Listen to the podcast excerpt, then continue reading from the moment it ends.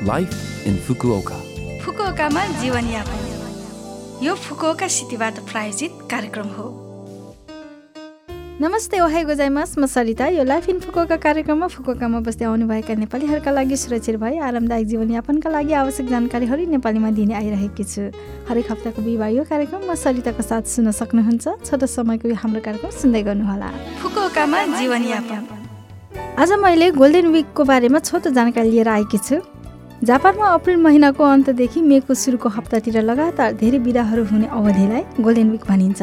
Golden विकमा शोभा दिवस अप्रिल उन्तिस तारिक संविधान दिवस मेको तिन हरियाली दिवस मेको चार र बाल दिवस मेको पाँचमा समावेश छन्। यी बिदाहरूलाई शनिबार आइतबारसँग जोड्दा करिब एक हप्तादेखि दस दिनसम्मको लामो बिदा हुन्छ। गोल्डन विकको नामको उत्पत्तिको बारेमा विभिन्न सिद्धान्तहरू छन् तर रेडियोमा उच्चतम श्रोताको प्रतिशत हुने समय अवधि गोल्डन टाइमबाट गोल्डन विक रहेको भनिन्छ। लामो बिदामा के गर्ने कसरी रमाइलो गर्ने भनेर तपाईँहरू पनि म जस्तै योजना बनाउने हुनुहुन्छ होला। फुकुवाका सहरभित्र घुमघामका लागि धेरै स्थलहरू छन् त्यसमा पनि विशेष गरी यस वर्ष आठ सय वर्षभन्दा बढीको इतिहास बोकेको महोत्सव हाकाता दोन्ताको मिनातो महोत्सव तिन वर्षपछि फुकुवाकामा आयोजना हुन गइरहेको छ। हाकाता दोन्ताको मिनातो महोत्सव भनेको प्रत्येक वर्ष मे तिन र चारमा सबै उमेरका पुरुष महिलाहरूले स्वतन्त्र रूपमा पोसाक लगाई काठको पन्यु जस्तो बजाउने सहरको परिक्रमा गर्नु परे।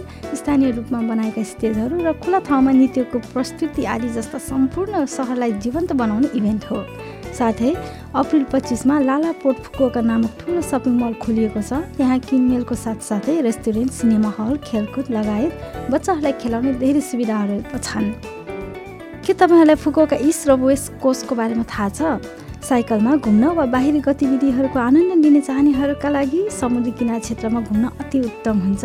उहाँहरूले फुकुकामा पूर्वी क्षेत्र र पश्चिमी क्षेत्रमा विभिन्न आकर्षणहरूको अनुभव गर्न सक्नुहुन्छ। पूर्वी क्षेत्र भन्नाले सुन्दर निलो समुद्रले घेरिएको इतिहास महसुस गर्न सकिने सिकानो सीमा हो।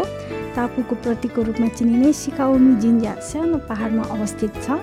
मन्दिर जाने बाटोमा ताजा समुद्री खानाको स्वादको आनन्द लिन सक्नुहुन्छ त्यस्तै किनमेलको पनि मजा लिन सक्नुहुन्छ।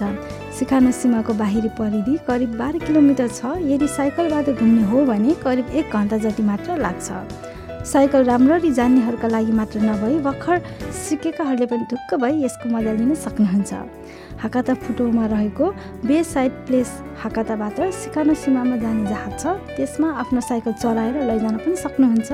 साथै सिकानो सीमा र उमिनो नाकामिची क्षेत्रमा साइकल भाडामा पनि लिन सक्नुहुन्छ।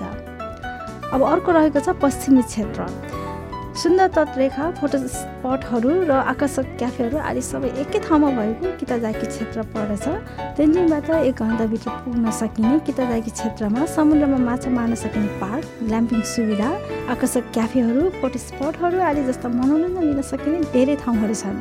त्यस्तै इतोसीमा हान्तोको परिक्रमा गर्न साइकल भाडामा पनि लिन सक्नुहुन्छ वा भर्खर सिकेकाहरूले पनि मनोरञ्जन लिन सकिने स्ट्यान्ड अप प्याडल बोर्डको अनुभव गर्न सक्नुहुन्छ। किताजाकी क्षेत्रमा जान सबवे एयरपोर्ट लाइन वा जिया चिकुही लाइनमा चढेर क्युदाई गाक्केन तोसी एकीमा ओलिएर फेरि शोभा बसमा चढ्नुपर्छ। विस्तृत जानकारीका लागि कृपया फुकोका सहरको पर्यटक सूचना site योखानाबीमा Fukuoka east and west coast राखी खोज्नुहोला। कृपया बाहिर निस्कँदा कोरोना भाइरस सङ्क्रमण रोकथामका आधारभूत उपायहरू अप्नाउनु हुन विनम्र अनुरोध गर्दछौँ। मास्क लगाउने हात धुने राम्ररी मुख खुला गर्ने साथै सान मिचो अर्थात् तिन कुरा बन्दबाट टाढा रहँ। तिन कुराहरू भन्नाले हावा आवाजावत कम हुने कोठामा नबस्ने भिडभाडका ठाउँहरूमा नजाने कसैसँग पनि सम्पर्क आउँदा वा कुराकानी गर्दा दूरी बनाएर बस्ने हो। तपाईँहरू सबैको गोल्डेन विक बिदा रहोस् पनि कामना गर्ने आजलाई यति नै। यो हप्ताको लाइफ इन्फोकोका कार्यक्रम तपाईँहरूलाई कस्तो लाग्यो? लभ एफएमको होम पेजमा गएर लाइफ इन्फोकोका नेपाली भनी खोजी पोडकास्टबाट पनि यो कार्यक्रम सुन्न सक्नुहुन्छ। त्यस्तै ब्लगबाट पनि जानकारी पाउन सक्नुहुन्छ। कार्यक्रम सम्बन्धी तपाईँहरूको प्रतिक्रियाको अपेक्षामा छौँ। नेपाली रेस्टुरेन्टहरूको जानकारी लगायत तपाईँले जान चाहनुभएको जुनसुकै विषयमा पनि मलाई मेसेज पठाउन सक्नुहुन्छ। मेसेज पठाउनु हुँदा शीर्षकमा लाइफ इन्फोकोका नेपाली राखेर इमेल ठेगाना seven six one at the rate love FM dot co dot जेपीमा पठाउनुहोला। हजुर seven six one at the rate love FM dot co dot JP आज सबिन राईको सुन्दरताको गीत सबैलाई राख्दै बिराउन चाहन्छु। तपाईँहरूको दिन शुभ रहोस्। नमस्ते।